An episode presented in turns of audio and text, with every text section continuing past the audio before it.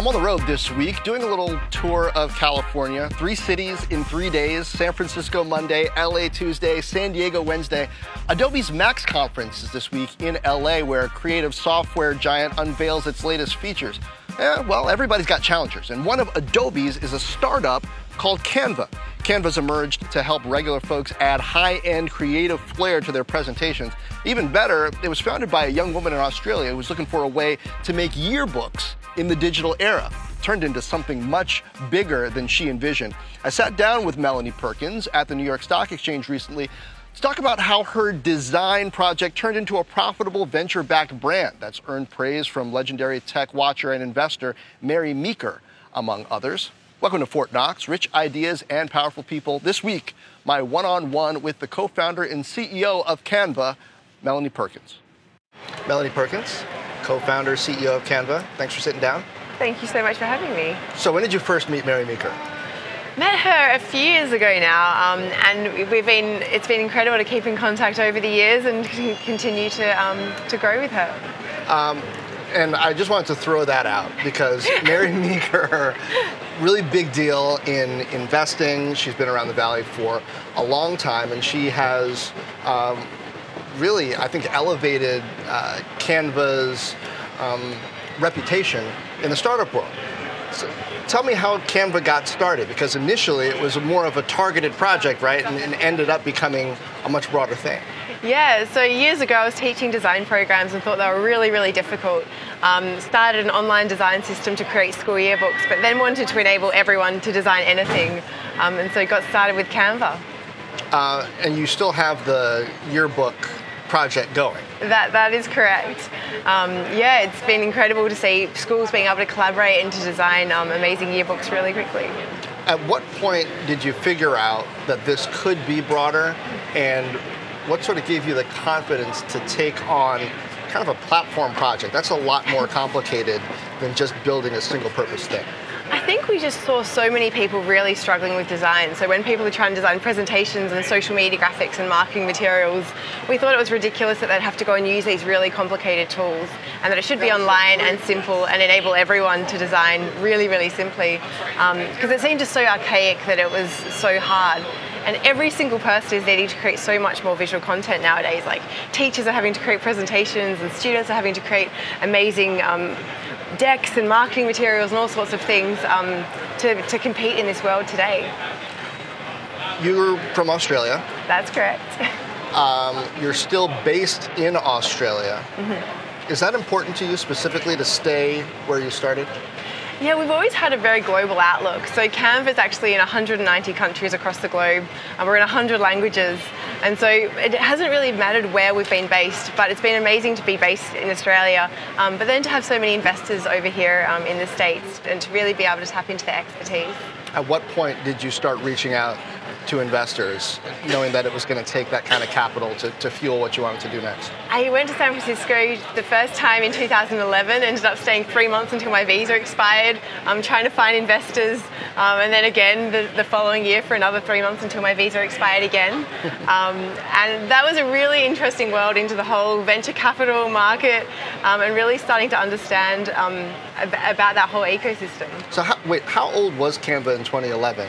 Uh, it wasn't born yet. Right. So I, thought, we, we, I thought it was born in 2012, right? yeah. So it was like a, three years of trying to pitch investors, trying to find a tech team.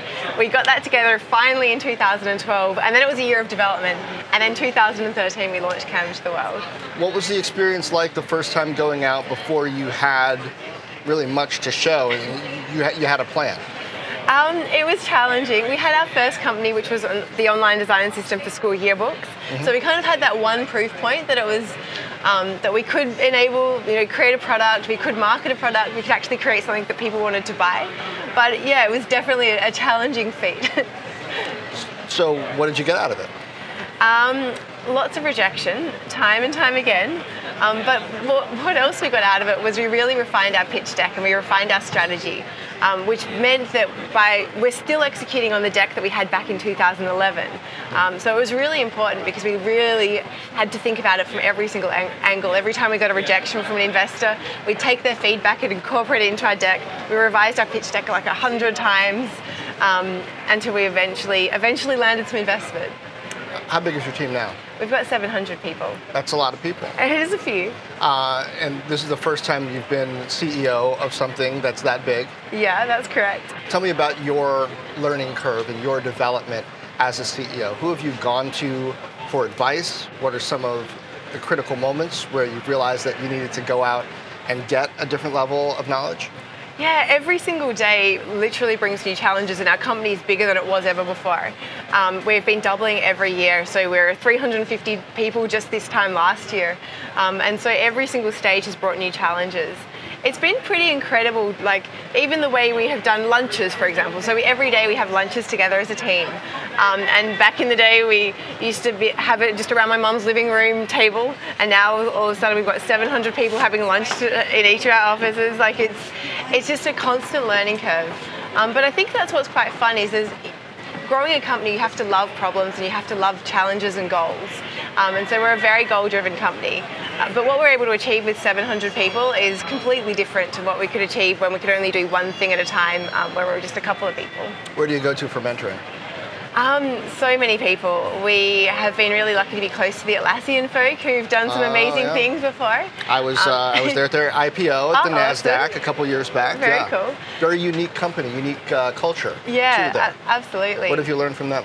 Um, I think that the way they've grown their company has been um, really akin to the way we look at it. We really want Canva to be spreading virally and, adopt, and being adopted by the entire company. So we're now in 85% of Fortune 500 companies. We're in 50,000 schools across the globe, which is pretty cool.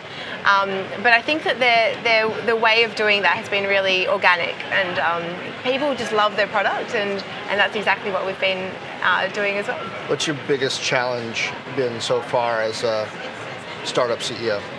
I think one of the most fascinating things was when we had built our product the first time, we realized that we didn't just have to build an amazing product, we had to build people's confidence in design.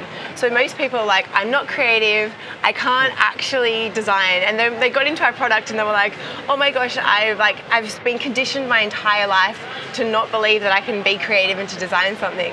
So we had to help people to overcome that.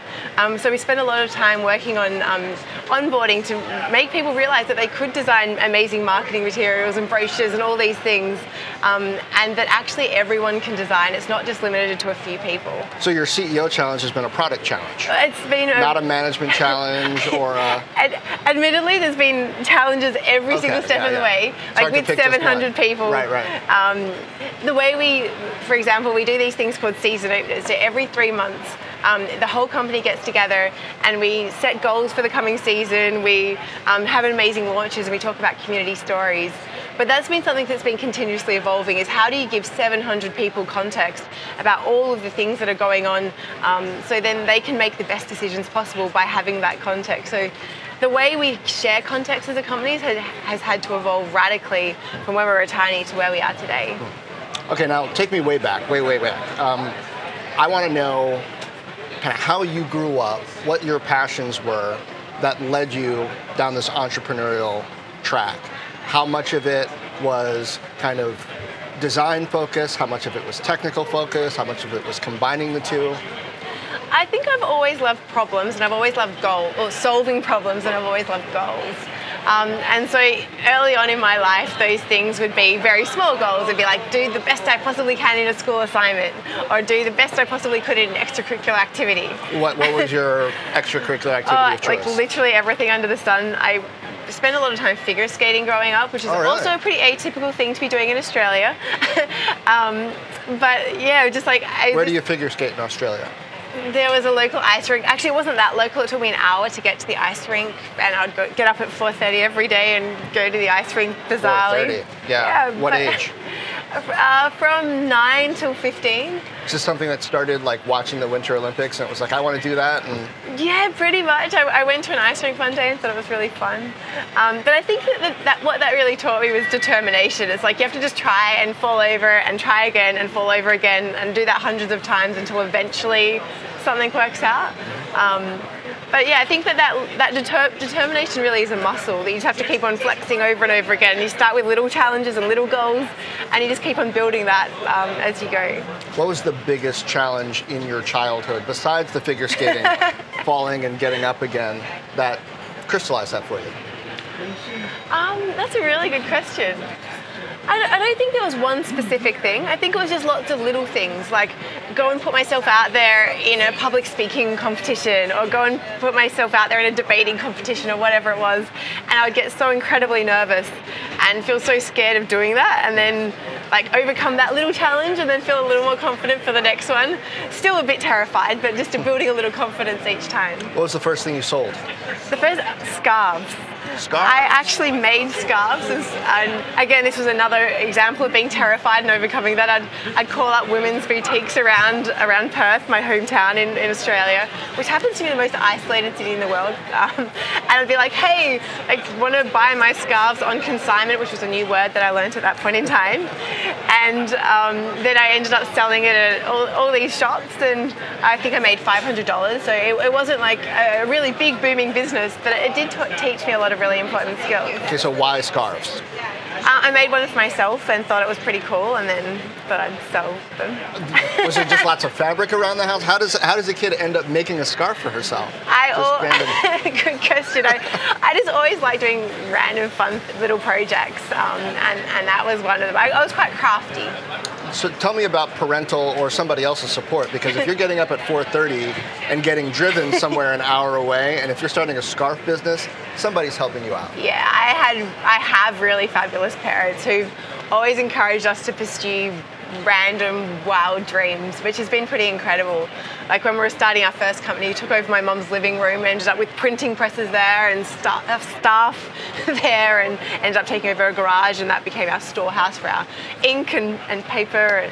So yeah, I've had very supportive parents. My dad was the one taking me to the ice rink every morning, so yeah, that's been pretty incredible.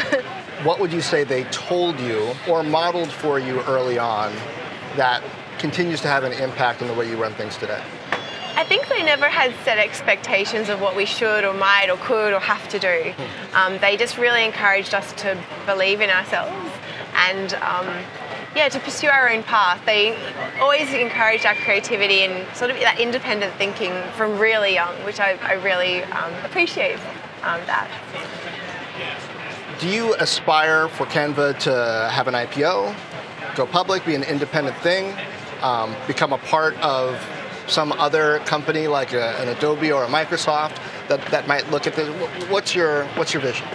Our vision. So we want to take everyone's idea and enable them to turn that into a design without having any friction between those two points.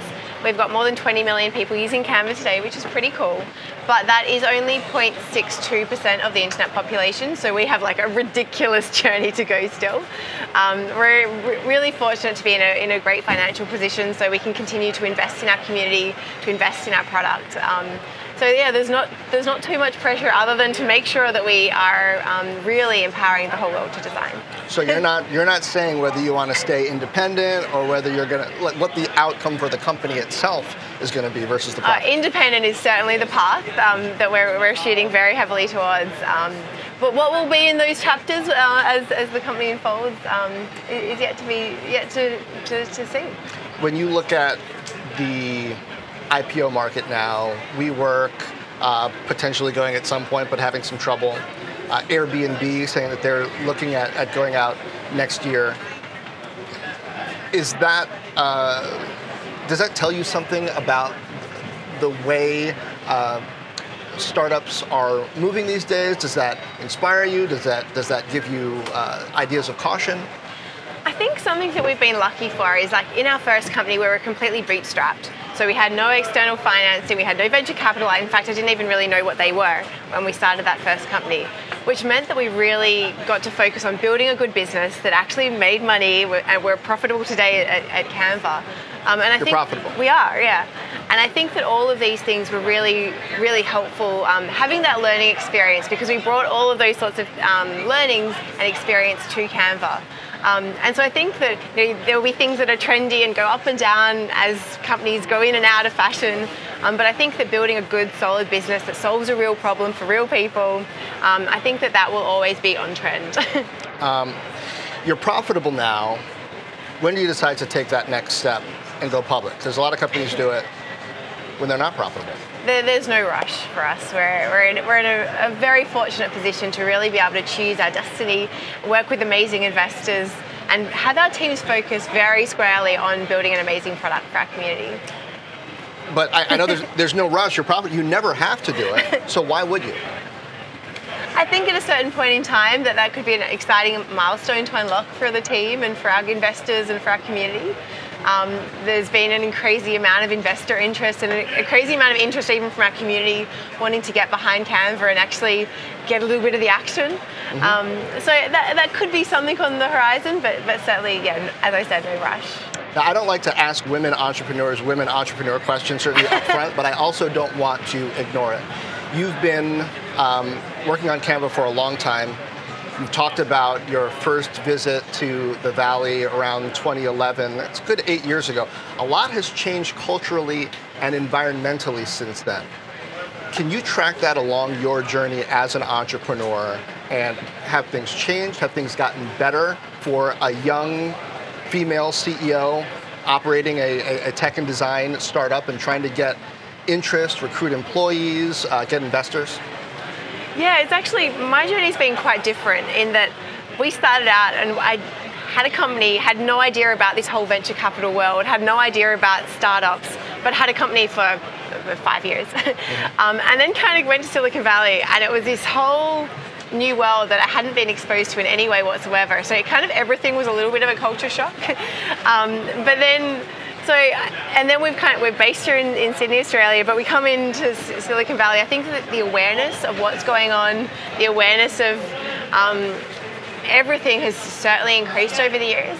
Um, and that's something that I'm really excited to see happen a lot more and to see a lot more amazing female entrepreneurs to, to succeed. Um, and I think that that is, is uh, definitely happening nowadays. Are female entrepreneurs treated better now than six, seven years ago? I think so. I think yeah. that with awareness comes um, comes the ability to start to actually uh, fix things, and I think that a lot of things that you've been seeing uncovered in the media is starting to starting to help. Are you running across more female investors who are kind of creating a network that you're able to tap into? I definitely have seen that in- increasing too, and I think that we'll see that happen even more and more as, as time goes on. Is that important? I think it's critical because I think the thing that we probably don't acknowledge enough as a society is how venture capitalists and entrepreneurs and media and the government, we're all creating the world that we're living in. And I think that having equal representation across every single experience to create the products and to create the companies and to even the media shines a lens on certain things. I think it's so critical that we're drawing from the experience of everyone, um, not just a small few. All right. Melanie, thanks. Thank you so much. Okay. I'm Jon Fortt from CNBC, and this has been Fortt Knox Rich Ideas and Powerful People. Subscribe wherever fine podcasts are distributed. Check out the reviews on iTunes. Leave me a note. Also, subscribe to the Fortt Knox series on LinkedIn. That's brand new and a great way to keep up with the trends I'm seeing both on this Fortt Knox show and in my other work on CNBC. That's also the absolute best way to be in touch with me. Leave a comment on the series.